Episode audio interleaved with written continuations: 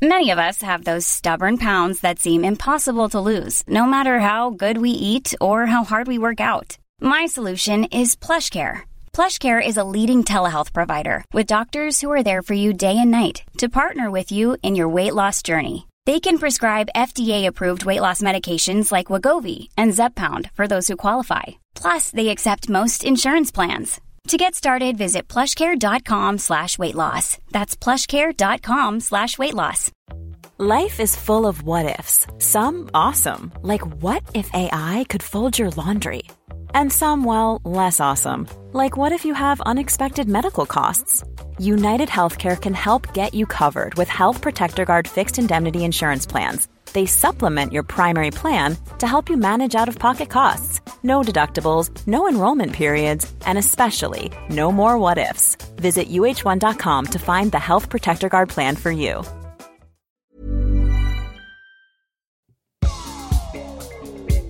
Welcome to What? That old queen? A candid and adult take on queer life quandaries at a certain age. So please listen at your own discretion. Presented by Bernie and Tommy, the views here are purely those of the content providers and in no way reflect those of any service you may hear this program on. Now, please let your ears be upstanding for the old queens.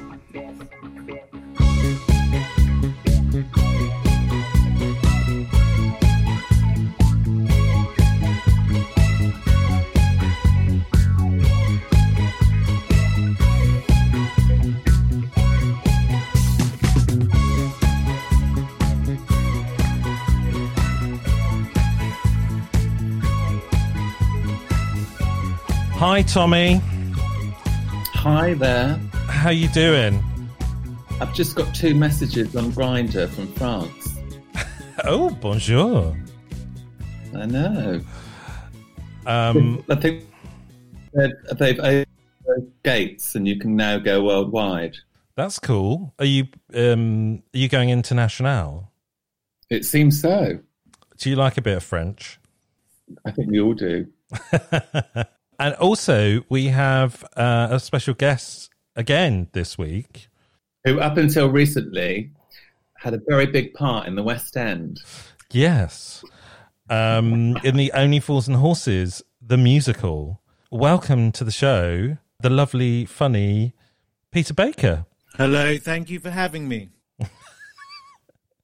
Oh, you sounded very posh there. It's a joy to be here. I know, this is my podcast voice. He is posh. Is he? Uh, Oh, It's all learned. It's all learned. He's not like us. no. He's, yeah. I mean, after a couple more glasses of wine, I'm sure, you know, he'll be slipping his P's and Q's like the rest of us. Yeah, I mean, you wouldn't think that I was half North. Yeah, my mum's a Northerner and my dad's from Jamaica, but the, the teacher at school said if Peter's serious about drama, he really needs elocution lessons. So that's how I ended up sounding the way I do. Really? Elocution? Yeah. People, yeah, people when they came to my house, they used to think it, I was joking because they thought I lived in some manor. Because I used to talk incredibly poshly, and I would say things like "Oh, gracious," um, and then they were like, "It's like, oh, you live here, yeah."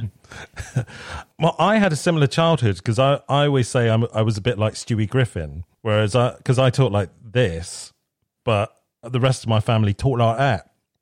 So yeah, I used to get called posh and perf and everything when I was younger because of my voice as well. But I didn't have elocution lessons.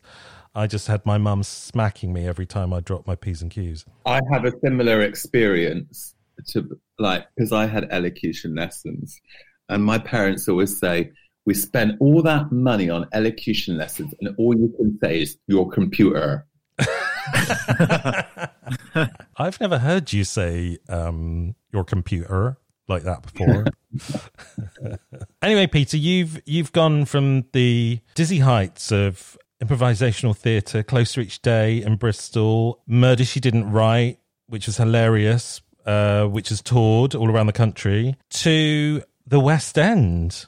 How did that feel? Uh, it felt quite surreal, to be honest. I mean, when I was auditioning, uh, so I auditioned for the workshop. They had a two-week workshop back when they were making the show, and I that's what I was auditioning for. So I knew I was auditioning for something related to Only Fools and Horses. I had no clue it was a musical, nor of the size of the project or caliber of you know some of the people involved well all the people involved um, paul whitehouse who was writing it so i thought i was auditioning for um, an immersive dining experience so which was great because it meant i wasn't nervous so I, I turned up because i couldn't quite understand why i had got in the room in the first place and i thought well it's got to be because of the improv and actually the only reason I got because if you straighten my hair and I look a bit glum, apparently I look a lot like uh, the great Roger Lloyd Pack, who originally played Trigger. So yes, I did the two week workshop, and then I thought potentially that could just be the end of it, but no. Then I'm singing on the West End stage, and you can listen to me on Spotify now Ooh. on the Cast soundtrack. I should have But lined yes, that up. it's oh, we should have, shouldn't we? Can you tell us what you what song you auditioned with? Yes, so I was I only realised a couple of days beforehand that I had to sing anything. So uh, my thought process was, what is a song with a Cockney accent? And the first one that came to mind was, "All I want is a room somewhere," you know, My Fair Lady, Amazing. Uh, which I think they were, yeah, they were a bit nonplussed at my choice because obviously it is a woman's song. They were equally nonplussed that I turned up with no sheet music because I didn't realise it was a proper it was a proper show. But I thankfully my improv brain allowed me to respond very quickly that that's what I felt was in Trigger's brain was at the end of the day all he wants is a nice room to sit somewhere. So I think they thought I'd made a very informed decision, but um, actually it was just because it was a Cockney accent, and I got the words wrong, which I think is very Trigger. And in, in this current situation that we're in, actually, all us, all that's all we have got. A It room is, somewhere. exactly. Uh, thank God. I think what's great about the show is that we've we've had people come who've never been to the theatre before, and a lot of people who do come and it, and and it's. I think because the show means so much to them and well to so many of us, you know, it's you've got memories of your childhood and so forth. I think they do feel like they are at home when watching it. Obviously, I've no idea what it is like to watch the show because I'm always in it. Mm. But I have had friends mm. come and say that it's it's an atmosphere unlike any other they've had in the theatre. I watched it. I came to see you, and I watched it from the lighting box. And what it, what was really interesting and what struck me is like the audience were made of people, made up of people that felt very much like characters from Only Fools and Horses itself. Like it really felt like it was playing to. It had found its audience. Yes, I think. Um, I mean, really, if you think about it, what shows the moment in the West End, what musicals feature Londoners or British people? A lot of them, it's you know, it's American stories or And the show was massive, wasn't it? It. I mean, it just has so much love, kind of nationally. Yeah, it's huge. I think it was, I think the biggest episode was something like 20, 25 million, which is huge. I mean, you wouldn't get that now. No. Uh, are you going outside? Yeah.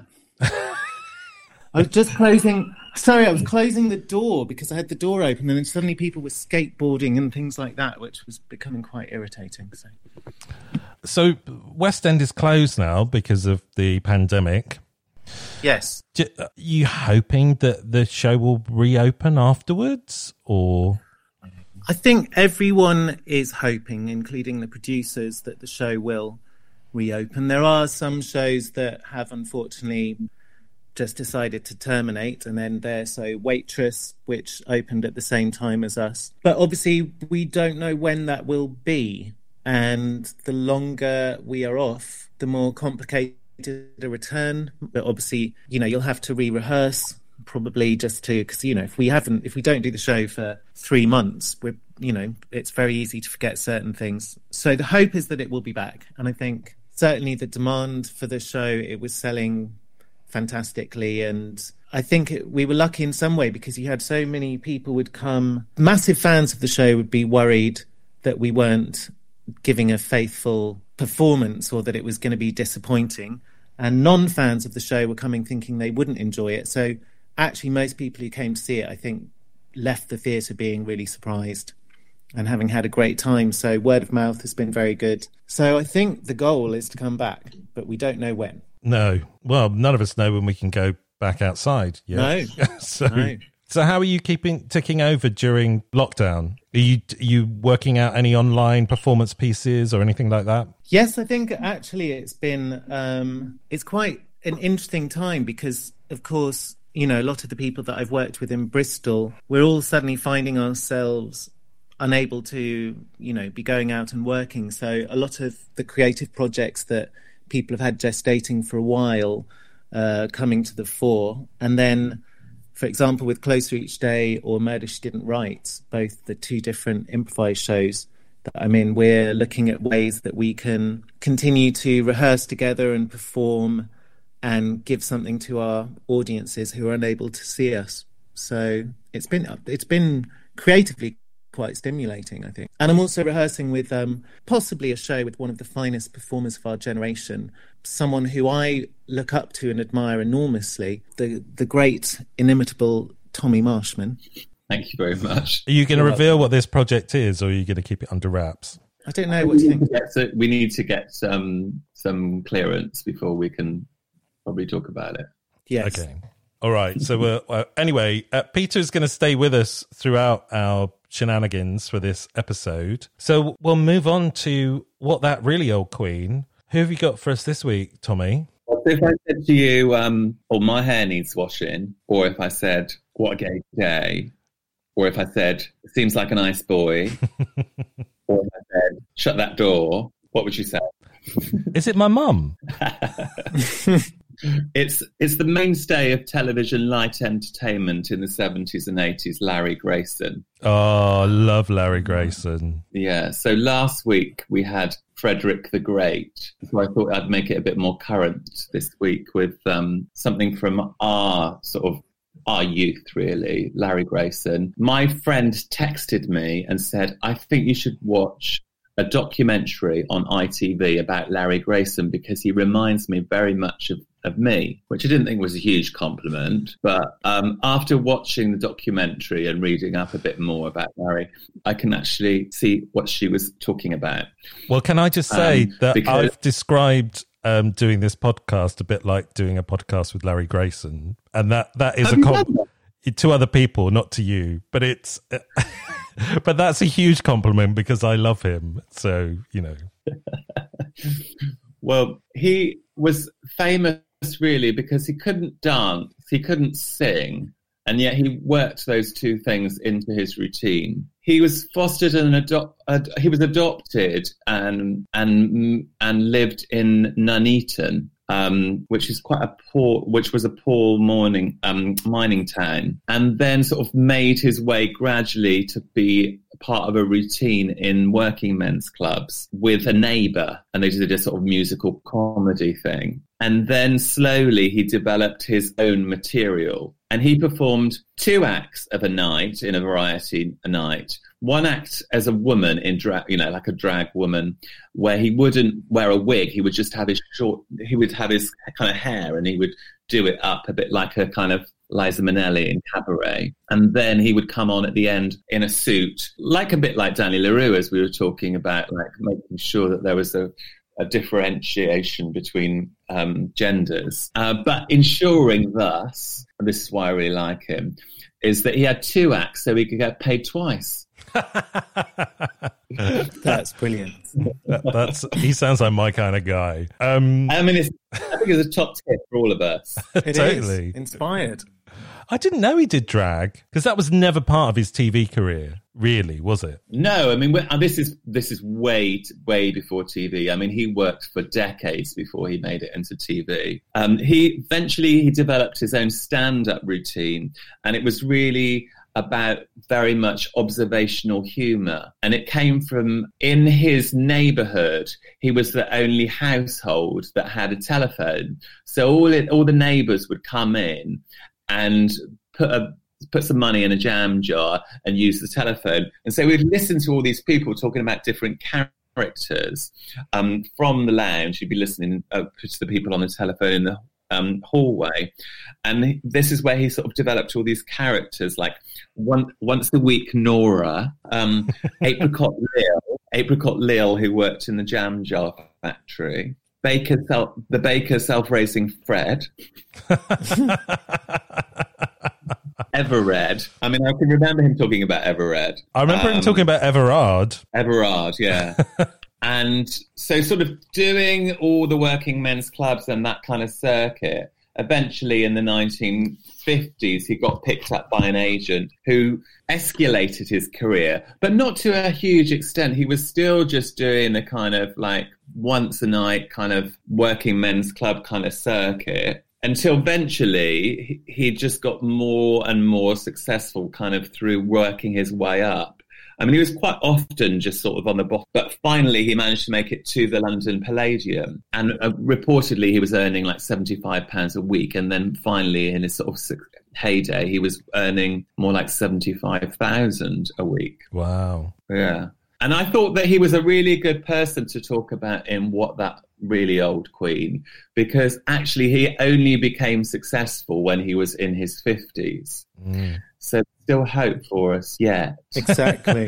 Def- definitely still hope. Um, I love Larry Grayson, and that story about him being the only, uh, like his parents having the only telephone in the street. That was exactly the same as my house in the seventies. We used to have all the neighbours come round um, to use the telephone. It's crazy, and the weird thing is, is that that people were real characters back then. There seem to be less real characters now uh, than there were back then. You know, there there would be the Everards and you know Fagash Lil, Yeah. all, all the other people that he he made up and put into his routine. Peter, have you been exposed to Larry Grayson? Is this why you're gay? Uh, well, I have to. I, I think there are probably many reasons as to why I'm gay.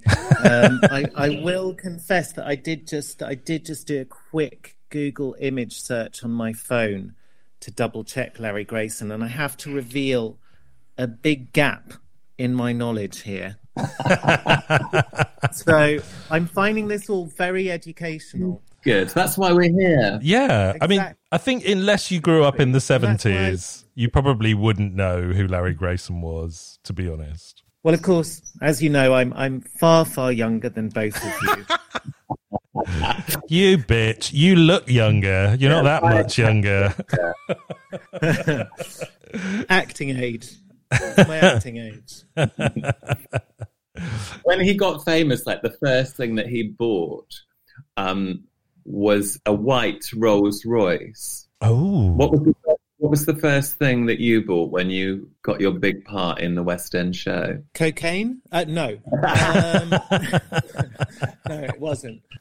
I think the I, I I don't think I bought anything massive, but what I did notice is that I suddenly became far more generous when out with friends. Let me get this. So I started being the person who gets the drinks or the meal. I think years of um of uh hanging out with friends who were earning more than me, who took pity on me and would provide me with, you know, a few scraps when out.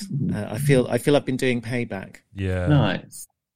I felt that when I when I started making money as well. Obviously, that's all changed now because of uh, COVID nineteen. but yeah, I used to like to be generous with friends and projects. Um, What else drew you to Larry Grayson, Tommy? Noele Gordon. Do you know her? Oh yes, Meg Mortimer from Crossroads.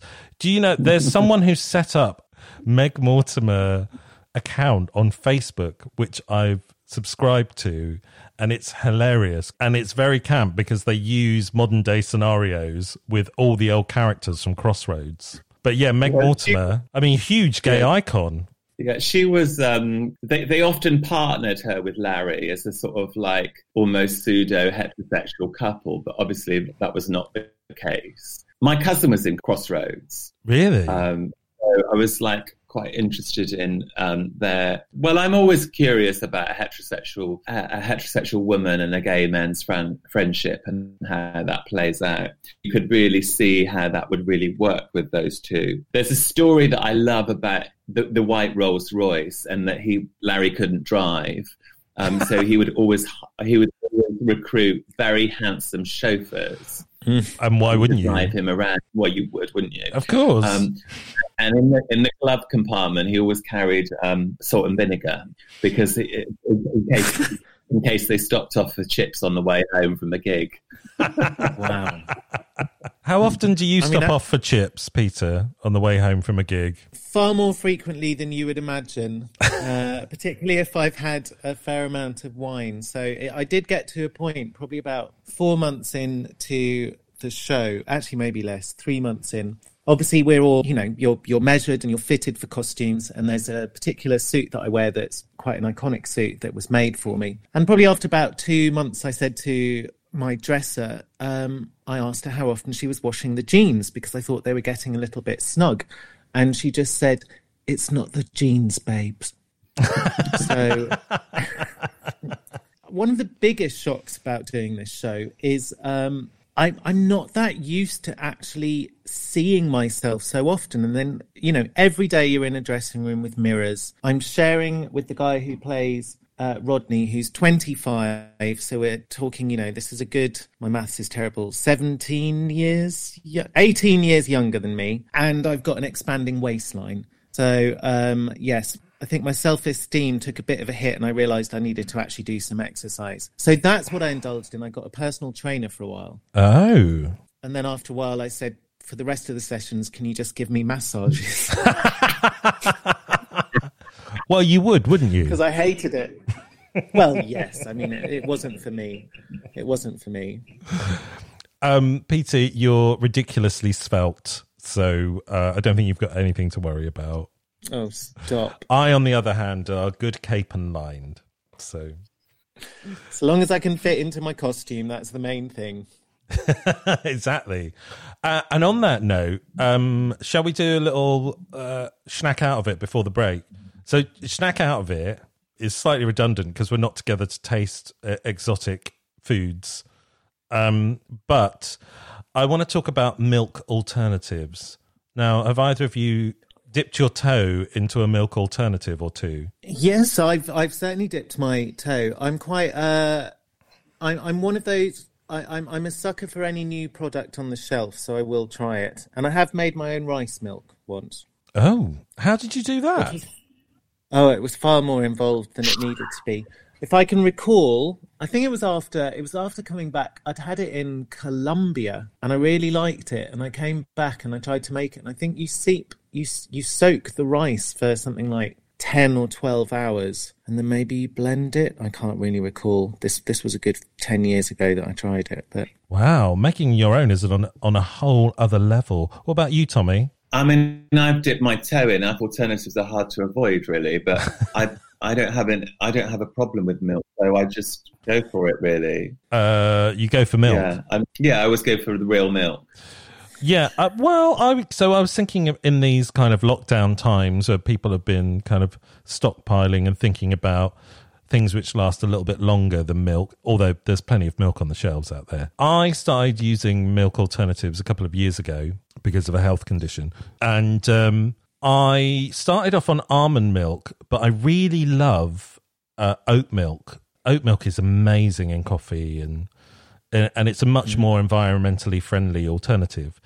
But what I wanted to talk about today is a milk alternative called Sproud, and it's made out of peas. I've heard about this, but I've not tried it. Tell me more. Um, well, actually, it tastes all right, but it it froths up really well in my milk frother because I'm all about you know a latte, especially now I can't go to um, I know what it was called. Did you say it was called Proud? Pr- Sproud. Oh, Sprout. I thought Yeah. Proud. Uh, I thought it was called Sprout originally. Uh, I'm not up for Sprout milk. I don't like Sprouts at, at the best of times. But no, it's called Sprout and it's made out of peas. It's all right, I think, as a last resort. Bizarrely, I bought six cartons of it in lockdown. Um, But I'm using I'm using it in between oat milk to try and wean myself onto it. It it doesn't taste as creamy. It just tastes a little bit nothing. Whereas I think I I mean, would imagine it's very easy to make um, oat milk. Yeah, I think you just put it in a muslin bag, oats, and then soak it overnight in water, and then you're left with some oaty water, really, which is oat milk. Is Oh. that right? I don't know. I've never made it. sounds about right. I haven't made alternative milk myself, so maybe I'll look into it. If I can find an oat milk recipe, I'll stick it up on the website on our blog. How about that for our listeners? You get so much for your Sounds buck. like a treat. Um, I think they'd be very grateful. Right. And on that note, we are going to go for a short break and we'll be back after this.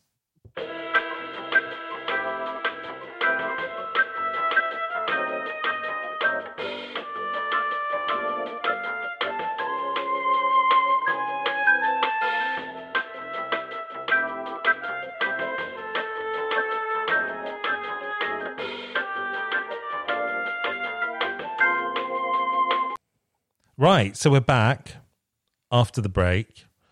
Tommy, you wanted to say a little bit more about Larry Grayson, didn't you?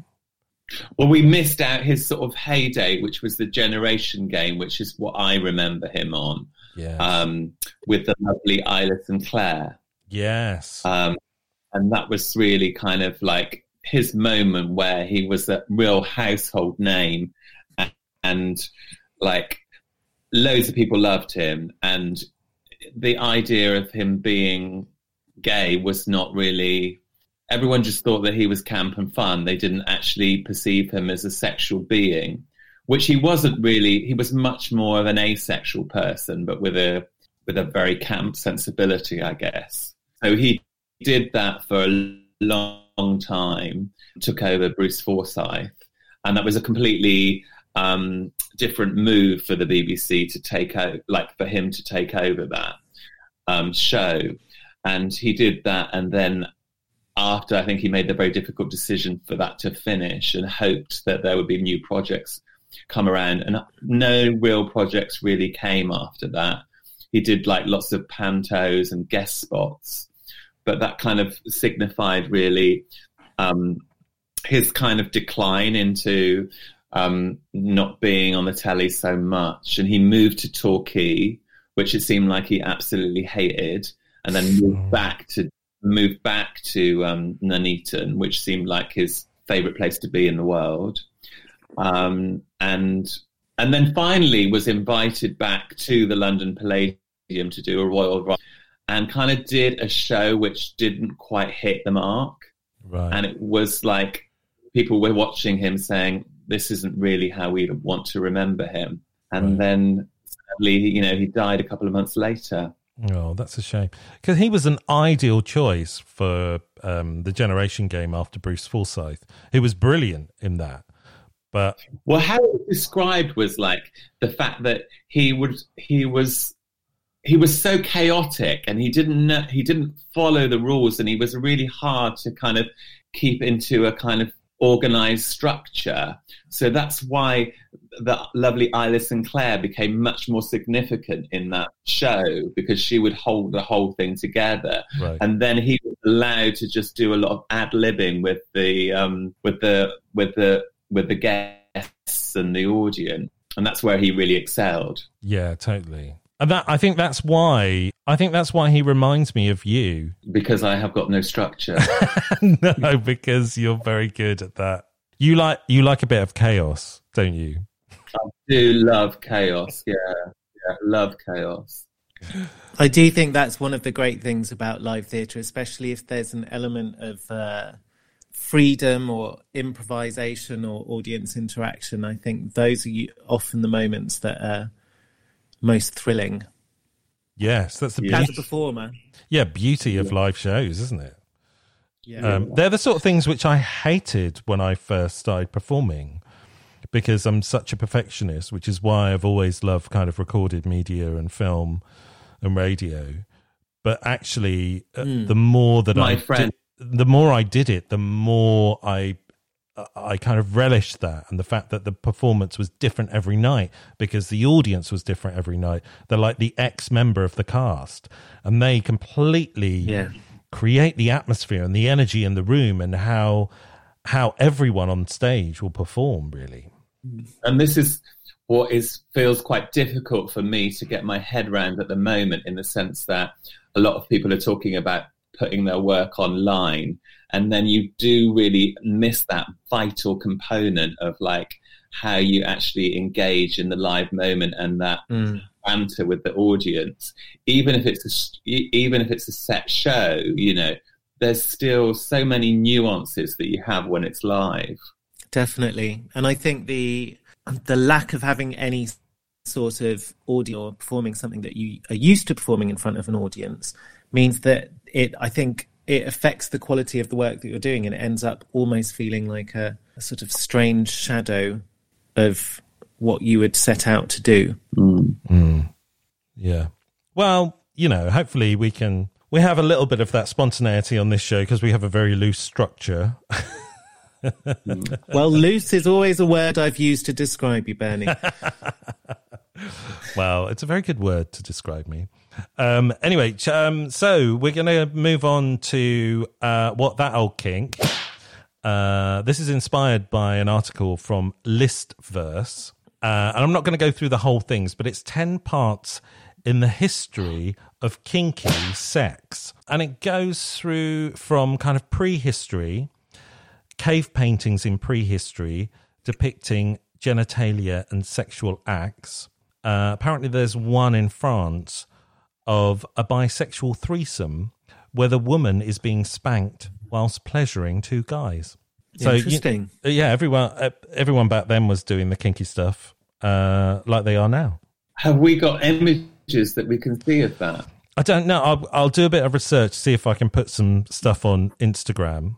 But from there, it moves on to Egypt, uh, where there were lots of hieroglyphs depicting bestiality and sexual acts as well. Uh, and it, ha- it it kind of quotes an interesting story about Cleopatra, who had a very unorthodox sex toy.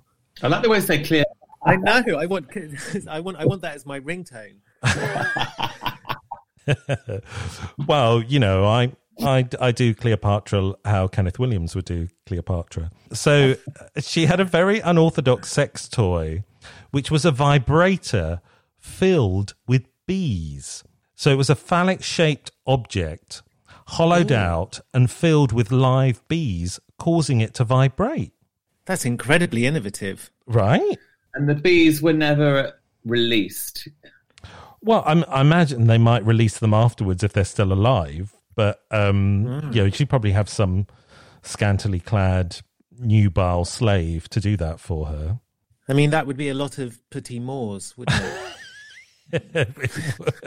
Just multiple little deaths inside yeah. while Um, she's having her. while she's having her own petite mort. Yes. I mean, I've got a couple of flies around here in this flat. I wonder whether I could carve out a carrot and do something similar. You think about the di- well, you know, we're all on in lockdown. You know, if you can't afford a vibrator, maybe flies or bees are an option. I probably wouldn't go for wasps. I did put my vibrator in the dishwasher like you recommended. did you?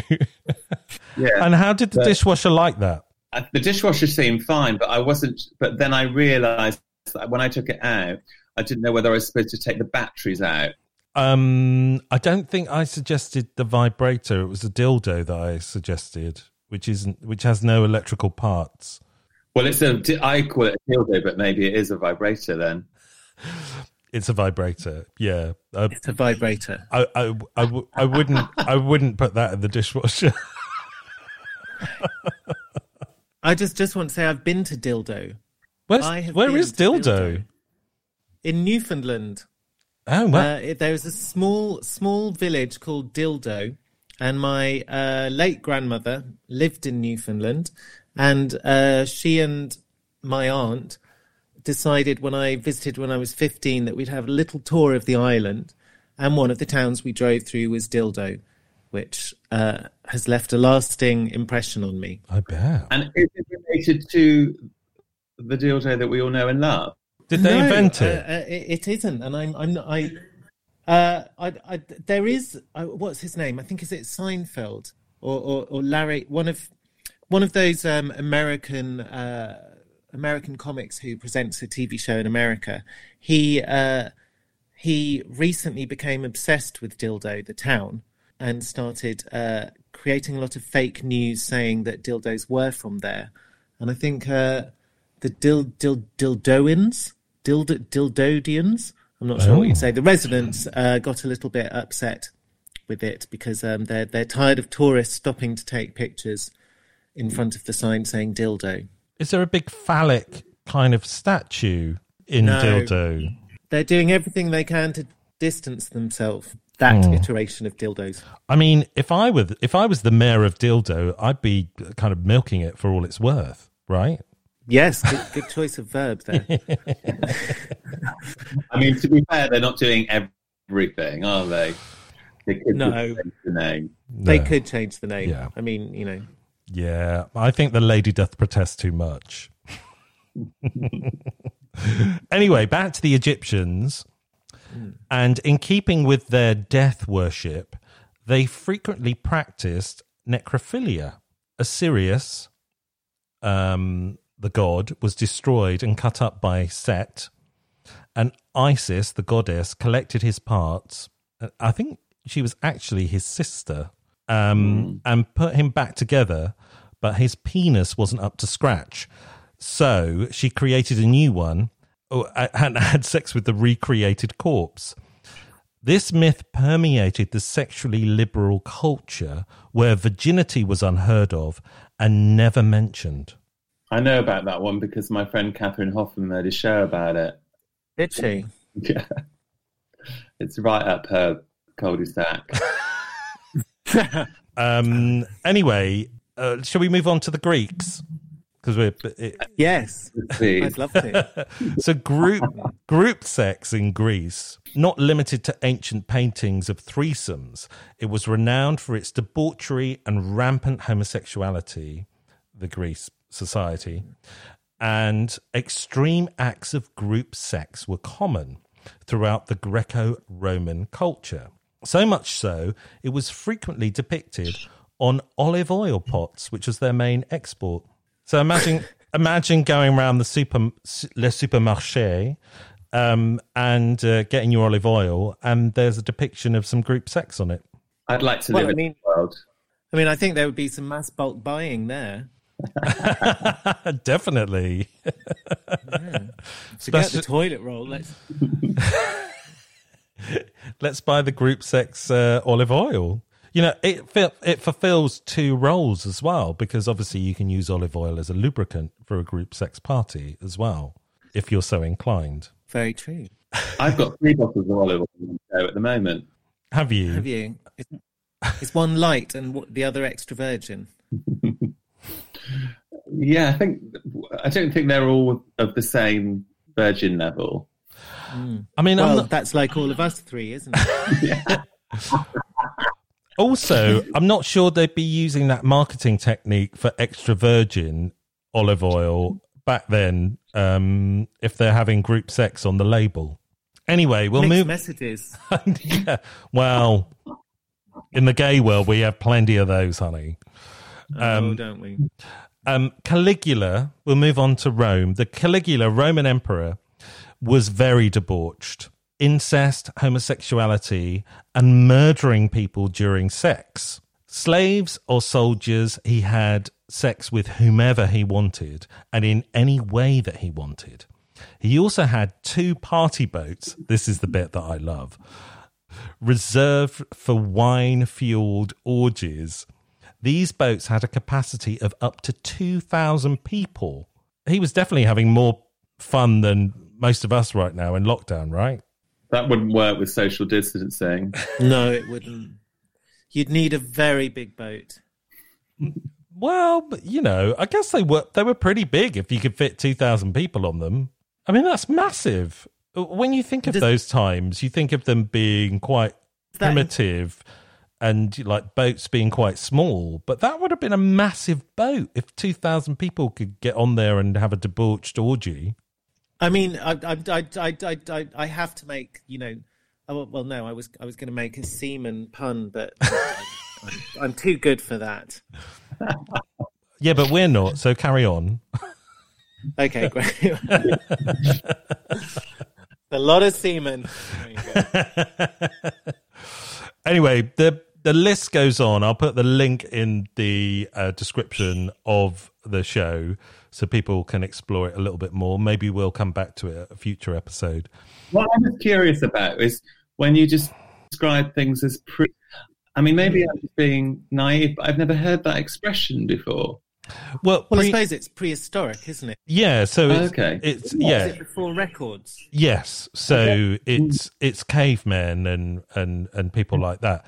I mean, and depending on what kind of narrative of history that you believe in, because there are many different narratives right now, because there are mm. altern- alternative forms of history. There's there's history mm. saying that we human beings have been around for a lot longer, mm. and there may may have been a higher civilization way back then you know, akin to what we have now, but it got destroyed and we went back kind of to the dark ages and then came, and we're coming back up again. Who knows what will happen after this pandemic? But yeah, yeah, prehistory is is like people painting in caves. I mean, maybe they had a COVID virus and had to go and live back in caves back then and started, you know, painting porn on the walls. I've already started. Have you are you having a dirty protest in your flat? A dirty protest. Yes. I think that that's imminent. I think it's imminent for me as well. Social distancing dating, is it happening? Yes, How I've is done it, it. How is it for you? I mean, we're all singletons on this show. We're all homos alone. So I'm, uh, but the thing is, that, I mean, social distancing before the pandemic, some dates for me never really happened anyway, and now it's definitely not happening. But what about you two? I've been on two online dates since lockdown with the same person. That's amazing. And what happened? Well, we um, decided what we were going to eat for dinner, so we both cooked the same thing. Oh, Then we um, put our videos on at the same time and just sat and ate our food and drank our wine and chatted. that's very nice. It was very civilized. That sounds uh, that sounds lovely. I've not got to that point yet. I mean, people didn't want to go on a date with me before; they just wanted to have sex with me. So, you know, I'm not at that point where people want to go on a virtual date. Um, how about you, Peter? Well, I had started have a couple of dates just as lockdown was about to happen. So I so and then we have kept in contact and I think he was quite insistent wanting to come round and I have to say that I'm quite enjoying this uh, aspect of getting to know someone without clogging it up with all the physical. So um, I, I quite enjoyed the fact that then there was a lockdown. It said, "No, I can't see you, but you're welcome to keep talking to me if you want." So, but we haven't gone as far as doing an actual date. So I think I'm going to steal that idea, Tommy. I mean, I really enjoyed it. I think like it, it makes. I did it on a Sunday night. Something to look forward to, really, at the end of the weekend. Um, was there any kind of visual hanky panky or not? I did end up taking my top off. Well, I mean, you do that every time we record, so I mean that's de rigueur, right? Well, I'm really cold tonight, so I'm putting things on. Uh, I know. I'm I'm I'm missing your midriff. but we we were talking about the the uh, immuno, immunize. I can't say the word. Immunization. Yeah, and how it's visible on people's um, arms. And I said that I didn't have one that was visible. Um, and so, You probably could have just pulled your sleeve up, though. Really, couldn't you? well, I couldn't do it in a jumper, could you? No, that's true. Yeah. I mean, you, you are have... you're practically perfect in every way, uh, Tommy. So you know, flawless. Yeah, absolutely. okay, well, we're going to move on to Queens of Agony. We might pick up this conversation during that because I think one of the questions is related to this. But before we do, I'm going to do some inspirational quotes because obviously we're all going through this pandemic. So the quotes are I can't change the direction of the wind, but I can adjust my sails to always reach my destination. And that's from James Dean. You're never too old to set another goal or to dream another dream. And that's from C.S. Lewis. And try to be a rainbow in someone else's cloud. And that's from Maya Angelou. Lovely. Yes. Very good. And all the rainbows being painted on the windows. Um, that's for the uh, Nightingale hospitals, isn't it? Oh, is it? Yes. I think so. Oh, I thought it was just children do, having to, something, giving them something to do. No, they've been uh, well. It is to give children something to do, um, but it's uh, there was a social media thing about making rainbows for the Nightingale hospitals, which have been set up for COVID nineteen, and uh, they were sending them mm. in, and, the, and they had to tell them to stop sending them in and just post them on social media or put them in their windows because they were getting too many of them. So the next time that like we're able to go to a Pride event and there's all these rainbows happening, do you think people will mistake it and think it's a fundraiser for the Nightingale Hospital? I don't think we're going to. They might do. I don't think we're going to allow them to mistake it for that, are we? Well, if they do think it's a fundraiser, we'll just take the money.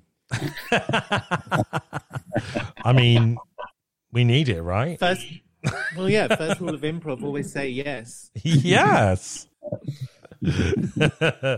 anyway, Queens of Agony. You ready for some oh. questions, boys? Yes. Yeah.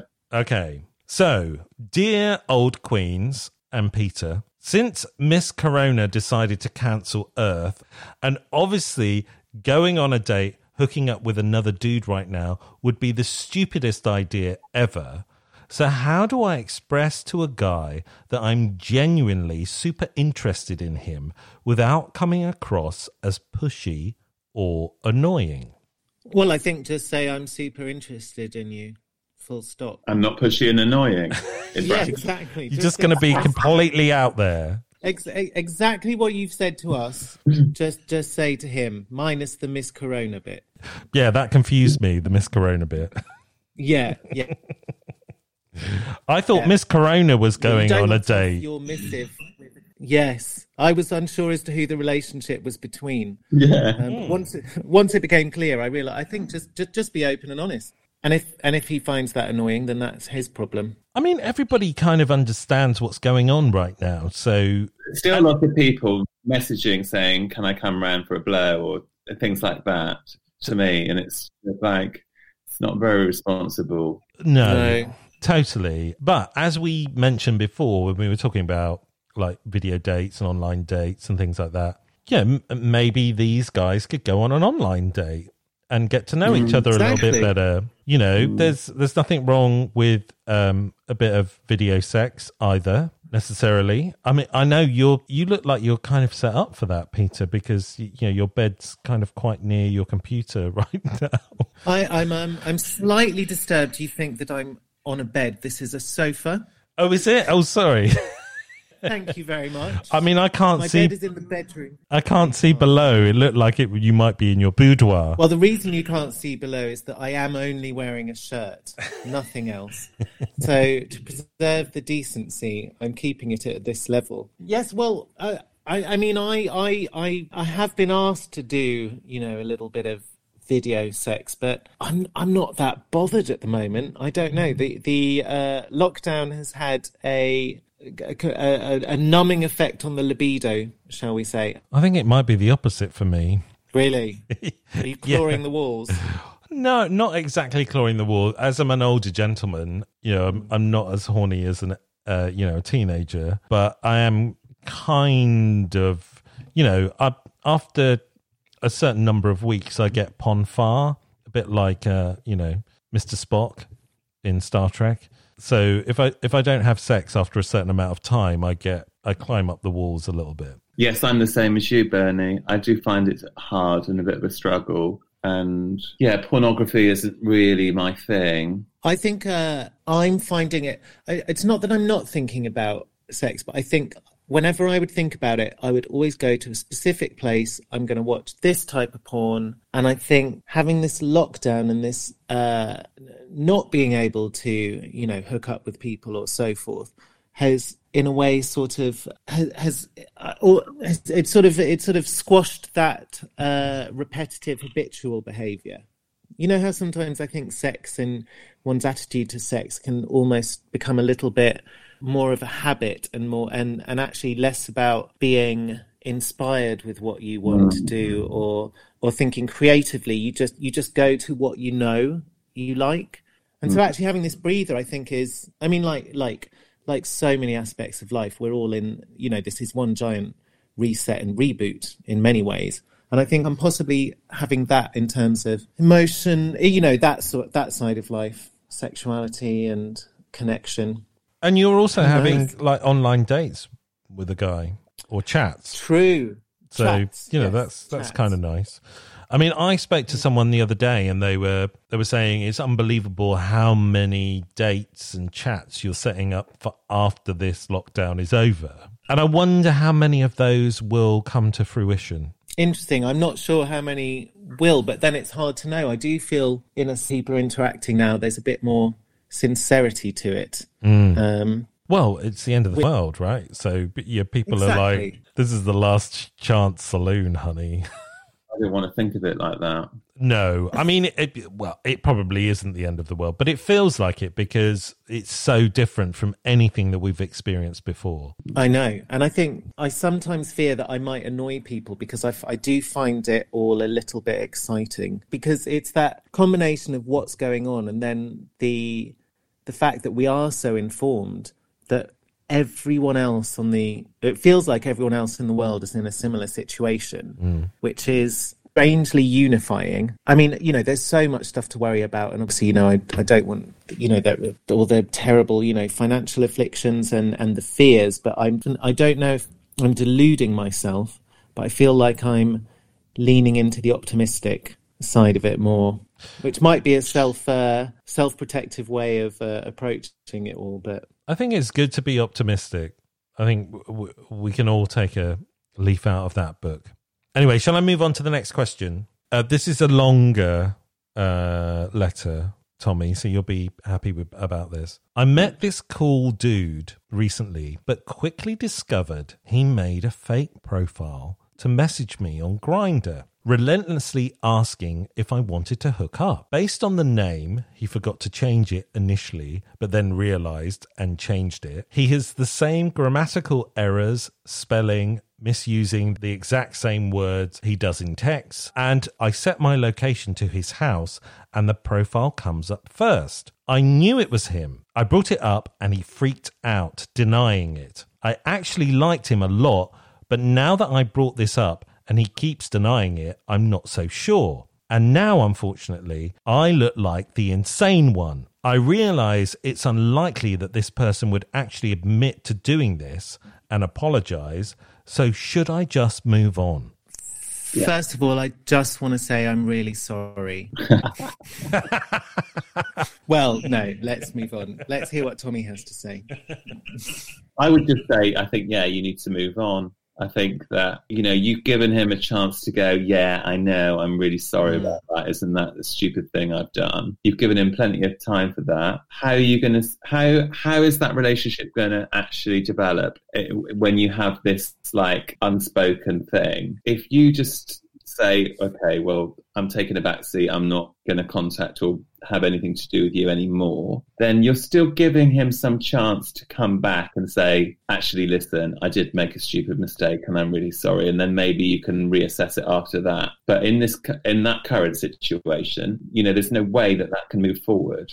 Why? Why would you And I think do the- that? I mean, I I find it bizarre that you would actually set up another account and then kind of stalk the person that you're dating. Well, you, yeah, you, you, everyone does stupid things, and I think there should be room for uh, admissions of that. But I think that people need to like admit it when they do, Yeah, and if they then they've got a problem. definitely. I mean, it's probably fueled by insecurity. Wh- Whatever's whatever's fueled it, whatever whatever that is, he's obviously unable to admit to having done it, and I and you can't force someone to admit something that they don't feel ready to fess up to.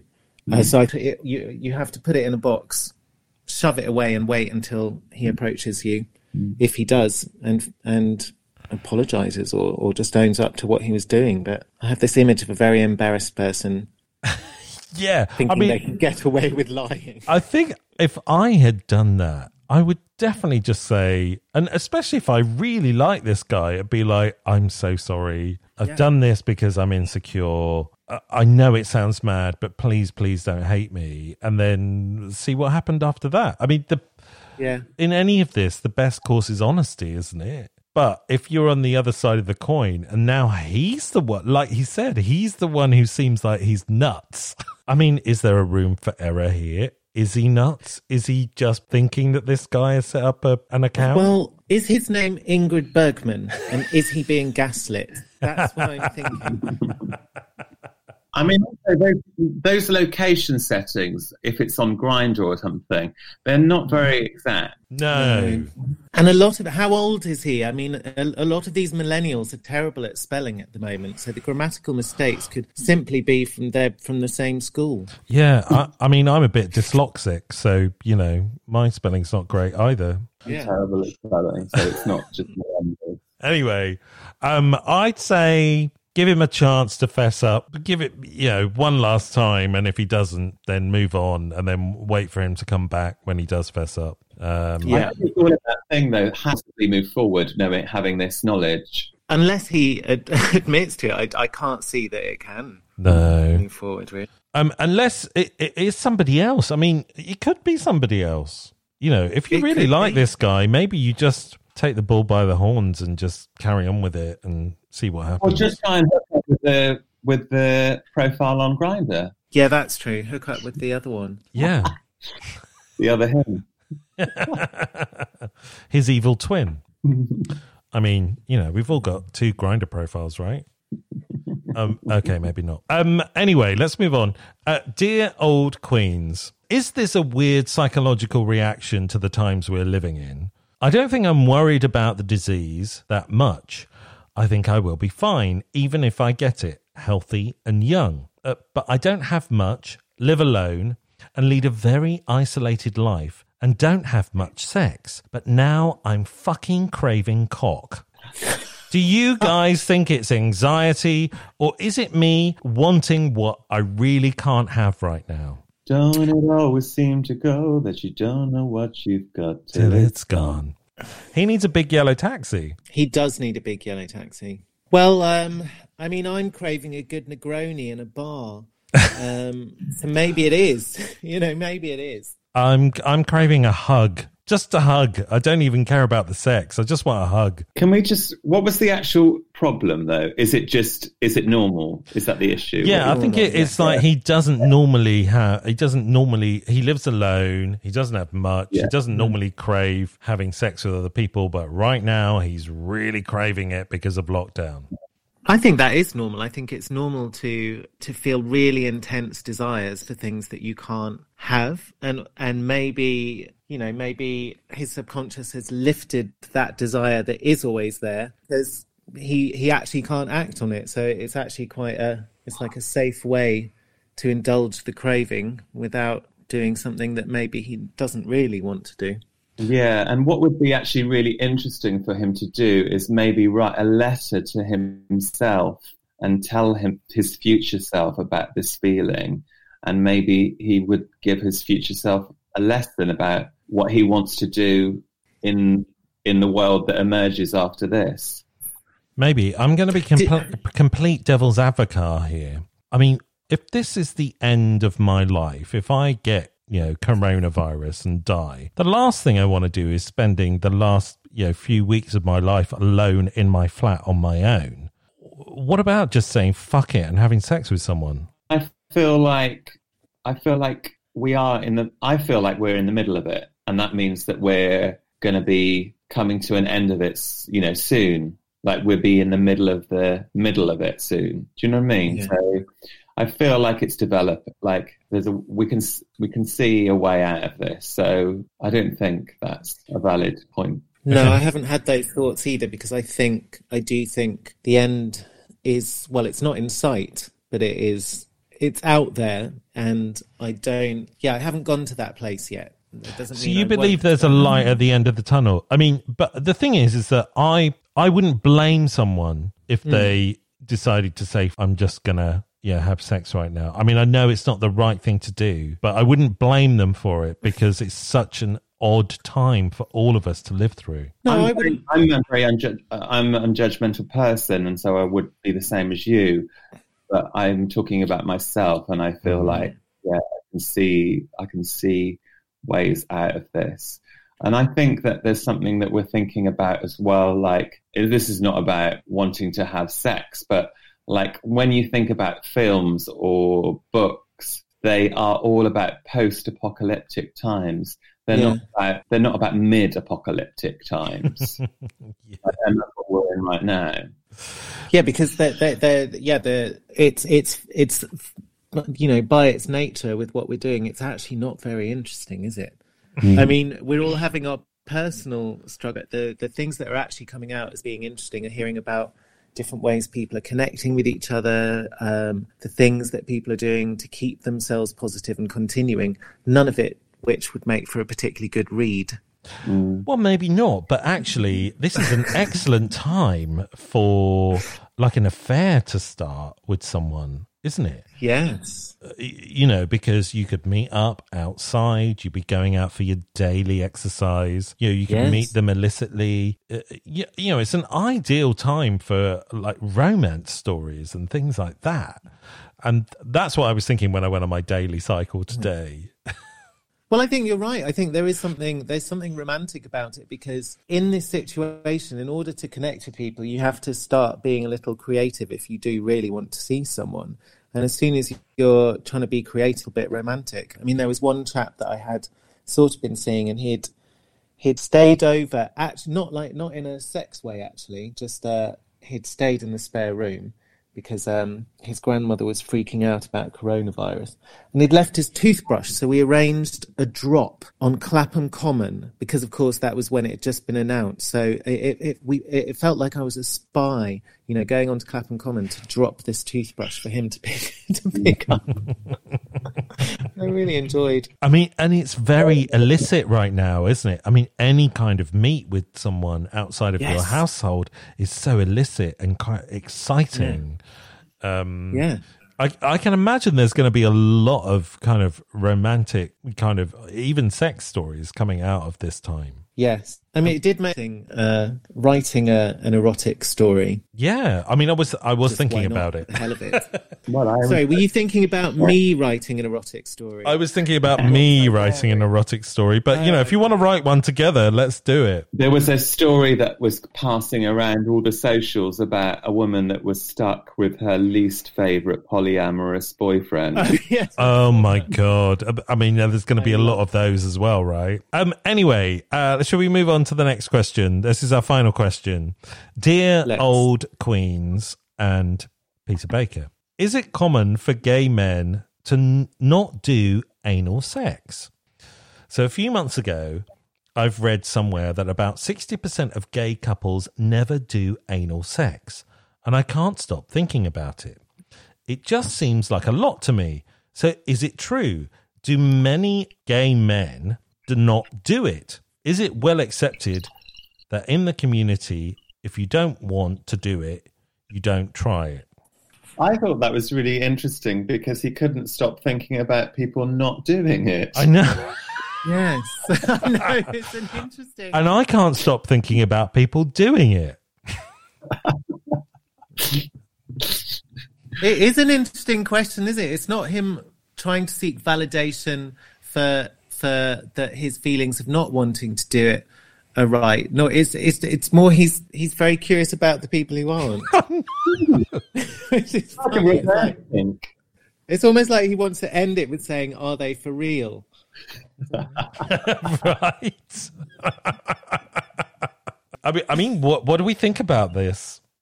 I don't know what we're responding to. I mean, there's, I people that, there, there's lots of people that don't do anal sex. Yeah, and that's fine. I think that's there's loads of people that don't do anal sex, and I think it's fine not to do anal sex. And I think we've talked about this on on this podcast before that you don't uh, like uh, gay sex doesn't just mean anal sex. There's plenty of stuff No. that you can do outside of that if you're not comfortable with it. Yeah, I, I mean, at- at the end of the day, kids, be happy with what you like to do and accept those who don't want to do it. Couldn't have said it better myself.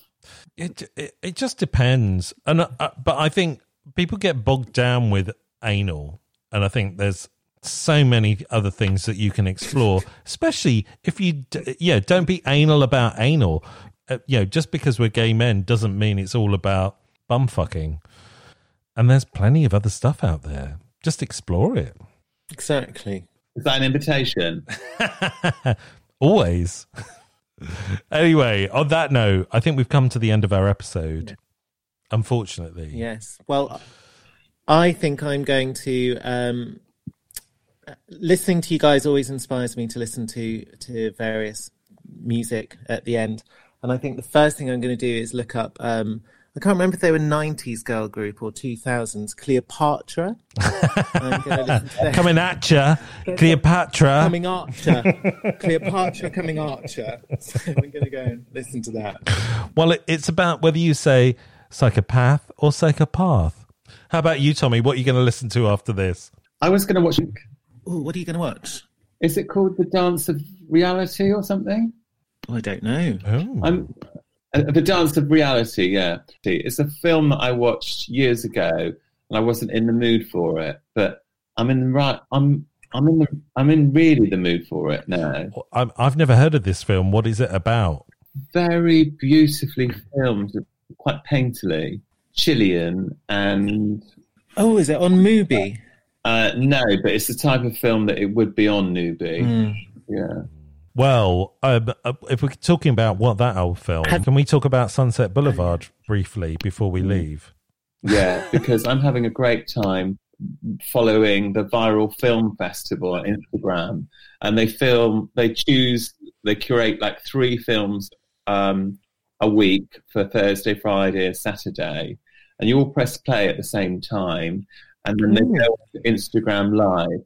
They're two gay guys, and they're so brilliant and funny and articulate about the way that they talk about. it. And on Saturday night, they chose Sunset Boulevard, which is one of my faves actually already. Me too. Um, but I watched it again, and it was just beautiful to know that you were sharing it with loads of people, and ask questions at the end. Yeah, I mean, it's such an amazing film. Uh, it, uh, I mean, it starts off with a corpse in a swimming pool and ends with that. Yeah. I mean, what film during that time period would would have done that? I mean, it's crazy, uh, and it's so camp, and you know, I love it. I absolutely love it. I asked what the symbolism of the monkey was. Oh, right the beginning where the monkey is dead. I mean, I mean, I mean, it always kind of it strikes a chord in modern times because of Michael Jackson, doesn't it? I mean, did he watch Sunset Boulevard and decide to have Cuddles, the chimp, after you know Norma Desmond? Well, that's homework for next week. A viral film festival chose chose films that were related to people that were kind of stuck in their houses. Um, where they Yeah. also showed Beetlejuice as well, which is a really good one. Oh, yes. amazing. Sunset Boulevard is definitely a film for our time, and I I certainly feel a bit Norma Desmond myself. How about you? I do look good in a turban. You, d- I've seen the pictures. I, what I really like about her is the cigarette holder. It's like like a wire cigarette holder. Mm. I want one of those. Anyway, that's the end of our show. So we're going to play out now. Say a goodbye, Peter. Goodbye. Say goodbye, Thank Tommy. you for having me. Goodbye, Poppy and Pete. goodbye. We'll see you next time on What That Old Queen. You have been listening to What? That Old Queen, written and presented by Tom Marshman and Bernie Hodges. The show was produced by Bernie Hodges in spring 2020 for Hodge Podcasting. If you would like to sponsor this show, or you'd like to be a guest, or you just have a question for the old queens, you can email at hello at thatoldqueen.com or find us on Facebook, Instagram, or Twitter.